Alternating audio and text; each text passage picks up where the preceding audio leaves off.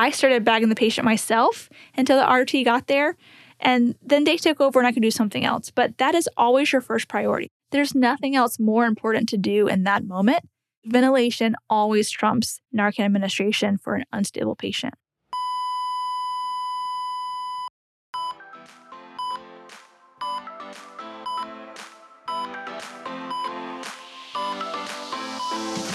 Hey there. I'm your host, Sarah Lorenzini, a rapid response nurse and educator who loves telling stories to teach critical thinking. This podcast is for nurses who want the knowledge, skills, and confidence to respond to any emergency. With almost 20 years of experience in the ER and critical care nursing, and a master's degree in nursing education, I have a lot of stories to share, and I love to nerd out and break down the pathophysiology, pharmacology, and nurses' role in emergencies. Stories bring learning to life it is way easier to learn from and remember the stories that my colleagues and mentors have told me than anything I've read in a textbook. And that is why I made this podcast. Every episode is packed full of exactly what you need to know to handle whatever crisis that could arise on your shift. It's one thing to get the right answer on the test, but knowing how to detect when your patient is declining and what to do when your patient is crashing is what will make or break your day and might just save your patient's life. And welcome back to the Rapid Response RN podcast. Today, I'm talking about a specific patient, but honestly, I have this patient all the time at Rapid Responses. We're talking about a narcotic overdose.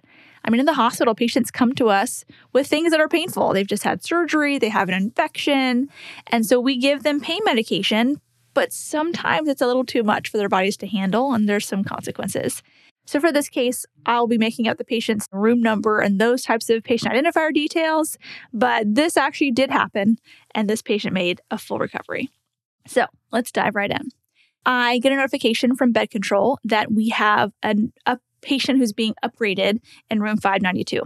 So at our hospital, the bed control person will message us when there's a patient that has uh, progressive care unit orders. So we can just go look at the patient, make sure they're stable, maybe help with the transport, just make sure that it, this patient's okay since they are technically a PC level patient now on a med surg floor.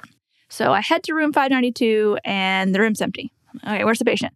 And they say, oh, okay, he's in dialysis. I'm like, oh, all right. So I head to dialysis and I ask dialysis, hey, I'm looking for the patient from 592. Where'd they go? And like, oh, he's over here. From across the room, I could see this patient, whatever is going on, is very concerning. Now, again, I know nothing. All I know is 592 is being upgraded to PCU. I know nothing. This guy is pale. He's diaphoretic. His facial muscles are like flaccid. He does not look good. So I rush over there and I was like, you know, what's the story with him? What's going on? Like, oh, he's fine. He's just been drowsy. But my quick assessment would disagree. So I introduced myself to him. Hi, sir. My name is Sarah. I'm from the rapid response team. How are you? No response. So I tried a sternal rub. No response. Tried a trap squeeze. Nothing. Go to check his pulse. He does have a pulse. he even has a radial pulse. It's very thready though and very slow. And his skin, when I touched it, even though it was warm, it was kind of clammy, like diaphoretic. So I'm watching chest rise and fall while I do all of this. And I barely see any rises and falls, like maybe two or three a minute. I glance up at the dialysis machine. I see there's a blood pressure displayed from about 15 minutes ago that reads 89 over 50. So, so many differential diagnoses coming through my brain. Is he lethargic from hypoglycemia? Did his blood pressure plummet from dialysis and it's much lower than it's reading on the monitor right now? Did he have a stroke? Is he in some sort of shock state? Is it distributive shock or obstructive shock or cardiogenic shock? I mean, there's so many options here. So I start delegating because I cannot do this all. It, nursing's a team sport, right? So I'm like, can you please call a rapid response? Next person. Can you please grab the glucometer and check his blood sugar? Next person. Can you please call the primary nurse on fifth floor and have them meet us here? I need to know more history. Next person. Can you please grab the crash cart? And then I grab the bag valve mask and start to ventilate the patient. And I ask someone else, can you please recycle the blood pressure and get him on the monitor? So all of this is happening very fast. People are rushing around, bringing supplies, checking a blood sugar. I'm moving the bed away from the wall, laying it back so I can ventilate him with the BVM. There's lots going on. Rapid response has been called. The team's on their way. Now, you guys all know the diagnosis because you read the title of this podcast episode. But I know nothing at the time about this patient. All I know is he's a dialysis patient that's being upgraded to PCU. So the dialysis nurse also knows very little. She says, Well, I know he's here for a foot amputation and he's a chronic kidney patient. He's been on dialysis for years, but that's all that I have. so I have the BVM, I'm bagging him, the ICU provider comes, the primary nurse comes, they arrive about the same time. They ask me what's going on, and I say, all right, so this patient, I show up, he's pale, he's diaphoretic, he doesn't look good, he's barely breathing. I'm bagging him. His blood pressure was on the low side, we're cycling another one. That's all that I know so far. The primary nurse chimes and said, yes, yes, he had a foot amputation two days ago. So we asked what medications he's been given recently. She proceeds to list off a massive amount of narcotics that he'd been, he'd been getting. So they started with PO medications. It wasn't helping. So then they gave a dose of morphine, and that wasn't enough to control his pain. Finally got some Dilaudid ordered. So she gave a dose. He got a little better, still hurting. Then he gave another dose. So total, he had had 15 of oxycodone, four of morphine, and he had just had two separate doses of Dilaudid, totaling one milligram, all within the last couple hours. Okay, so now it's crystal clear, right? His blood sugar comes back normal, 120, so we can rule out hypoglycemia. His blood pressure is even lower now, 70 over 30. His heart rate's in the 40s. His oxygen saturation, we were never able to pick up on the monitor. But after a few minutes of bag valve mask ventilations, he starts to wake up. So we proceeded to give him 0.5 milligrams of naloxone or Narcan. I'll talk about that dose uh, and why in just a minute. So he starts waking up even more, and we stopped bagging him. But then a few minutes, he's kind of like nodding off again. So I gave another 0.5 milligrams slowly of IV Narcan, and he perked up again. He ended up doing fine. But this guy was very, very close to death. So the second dose of Narcan did the trick for him. He perked up. He started kind of taking better breaths, complaining of pain, asking us, What happened? What happened? We transferred him to the progressive care unit they changed up his medication, his pain medication plan, and he did much better and was discharged home. Yay! All right, now let's talk about narcotic overdose, how to recognize it, and what to do about it. So, we all know that narcotics suppress the respiratory system, and then CO2 can build up in your system. High levels of CO2 or hypercapnia have a variety of complications. So, CO2 is an acid that can cause a significant drop in blood pH, affecting cell function. So, neurologically, increased CO2 leads to increased cerebral blood flow, potentially increasing intracranial pressure, causing seizures, coma, and even death. Hypercapnia also negatively affects the cardiovascular system, resulting in decreased myocardial contractility or decreased cardiac output, which decreases blood pressure, you can have arrhythmias, and severe cases, cardiac arrest. So, monitoring CO2 levels for patients who have a lot of pain medication on board is very helpful. So, you're probably asking, well, how are we supposed to know what their CO2 level is? Well, you can always draw an ABG or VBG, but you actually can put a patient on end-tidal CO2 monitoring. A lot of hospitals do this already for patients that are getting like PCA pumps you can measure it through a nasal cannula. So the nasal cannula goes in the patient's nose, attaches to oxygen, and then a piece of it attaches to the end tidal CO2 monitor. And that gives us a, an idea for what the patient's CO2 level is. Not only does it give us a number, so we know, okay, CO2 is high or CO2 is low, it also gives us a waveform, which is, can help us determine maybe what's going on with the patient. So we can determine if patients having like bronchospasm just from the shape of the waveform. So there's so much value in end-tidal CO2 monitoring. I hope that it continues to catch on, become more and more popularized and kind of standard of care because it really is life-saving.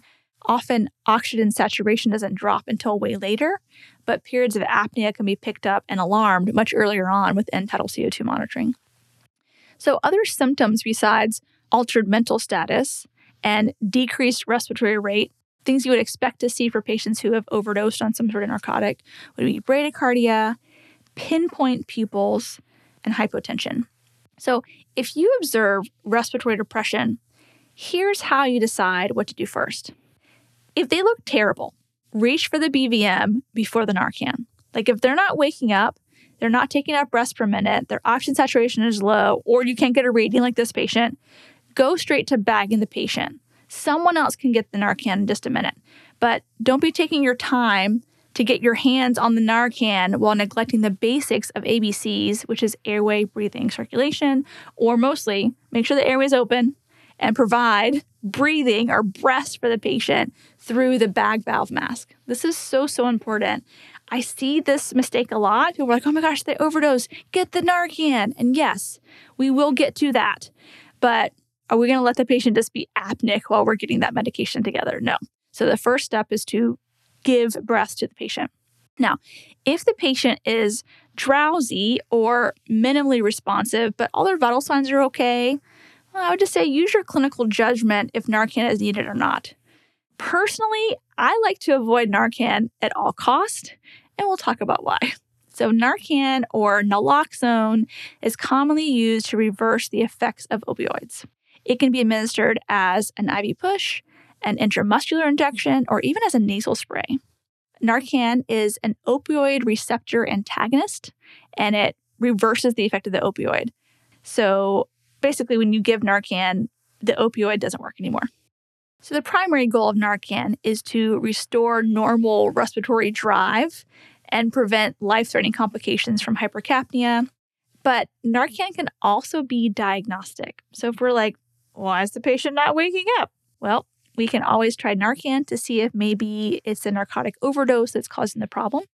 In the hospital, we usually go with IV administration of Narcan. So, pro tip give it slow. The normal dose or starting dose is 0.2 or 0.4 milligrams of Narcan. They come in a little vial dosed as 0.4 milligrams. So you either draw up half of it or the whole thing. And again, you give it very, very slowly unless you want to get puked on. If you want to get puked on, go ahead and slam it right in, but we, we prefer to give it slowly usually. You can repeat the dose of Narcan every two to three minutes if the initial dose doesn't do the trick. But here's the thing the half life of naloxone is about 60 to 90 minutes, but the half life of most narcotics is about two to three hours. So, very often you do have to redose the Narcan because it's going to run out of the system faster than the narcotic that caused the respiratory depression in the first place. So let's talk about choosing a dose. So, like I said, 0.4 milligram vials is kind of like the standard. But on the crash cart, you probably have a 2 milligram pre filled syringe ready to go. That's a very big difference 0.4 milligrams to 2 milligrams. When I worked in the ER, we used to say, if they blew, give them two, otherwise 0.4. Such just a little way to remember that two milligrams is a huge dose. We only give a dose like that if someone is like in cardiac arrest or respiratory arrest. We don't want to give such a huge dose to someone who still is breathing independently. So, in our hospital dialysis is like subcontracted by another company, and so they don't have access to all the same medications that we do on, say, the med surg floor. So, as far as getting Narcan out of a Pyxis to give 0.4 milligrams, that wasn't an option for me. The two milligram syringe on the crash cart, I just cut the dose into a fourth. It's easy math. It's easy visually to see how much I gave. So, we gave 0.5 milligrams from that salmon colored Narcan box on the crash cart. So, once again, let me reiterate you do not give two milligrams of Narcan to someone who is still awake but just drowsy. They will feel terrible and you will probably get puked on maybe even punched. so, Narcan administration serves as both a treatment to restore adequate ventilation, but also it's diagnostic to help us identify maybe the cause of why a patient is altered. So here's my thing. I try to avoid Narcan if at all possible. Like if a patient's just drowsy or they're not breathing as often as we'd like, to, they're breathing like eight times a minute, if their vital signs are still okay and their oxygen saturation is still okay, I don't like to give Narcan because, yes, it will make them wake up and take more breaths, but they will also be instantly in as much pain as they were before the pain medicine was given. So I think you have to use your clinical judgment and compassion in deciding if Narcan is what your patient really needs or if we're just giving it because it seems like the appropriate treatment for a drowsy person with a lot of narcotic on board. I have seen patients just wake up in absolute misery. Like they wake up yelling, not because they're angry, because they're like, what just happened? I was having such a good nap and now I'm in so much pain. And so, obviously, save a patient's life. If they're not breathing right, if their oxygen saturation is dropping, give them Narcan. But if you're like, oh, they're just sleepy, just let them sleep and watch them close. The other thing I want you to remember is that you can use the BVM too. So if you walk in and find a patient who's just not taking enough breaths, or you see the oxygen saturation is very low, you don't have to wait for the respiratory therapist to arrive. Like in this case, I started bagging the patient myself until the RT got there, and then they took over and I could do something else. But that is always your first priority. There's nothing else more important to do in that moment when we couldn't get the SpO2 and we couldn't see good chest rises and falls. Like ventilation always trumps Narcan administration for an unstable patient. So, to summarize, the signs and symptoms of opioid overdose are pinpoint pupils, lethargy, respiratory depression or hypoventilation, and then hypoventilation from too much narcotic on board leads to high CO2 levels or hypercapnia, which causes a multitude of issues, including acidosis, neurological, and cardiovascular complications. When it's appropriate, Narcan is a medication that binds to opioid receptors and blocks the action of the drug. So, yeah, they breathe better, but their pain returns. So, it's important to know when and how to administer naloxone for narcotic overdose. Proper administration and monitoring are essential due to the potential side effects and the short half life of Narcan. Nurses play a crucial role in assessing and recognizing the signs and symptoms and intervening to prevent cardiac or respiratory arrest. So, next time you find a patient barely breathing with pinpoint pupils, first check a pulse. If they have one, start bagging the patient and get someone else to do the Narcan.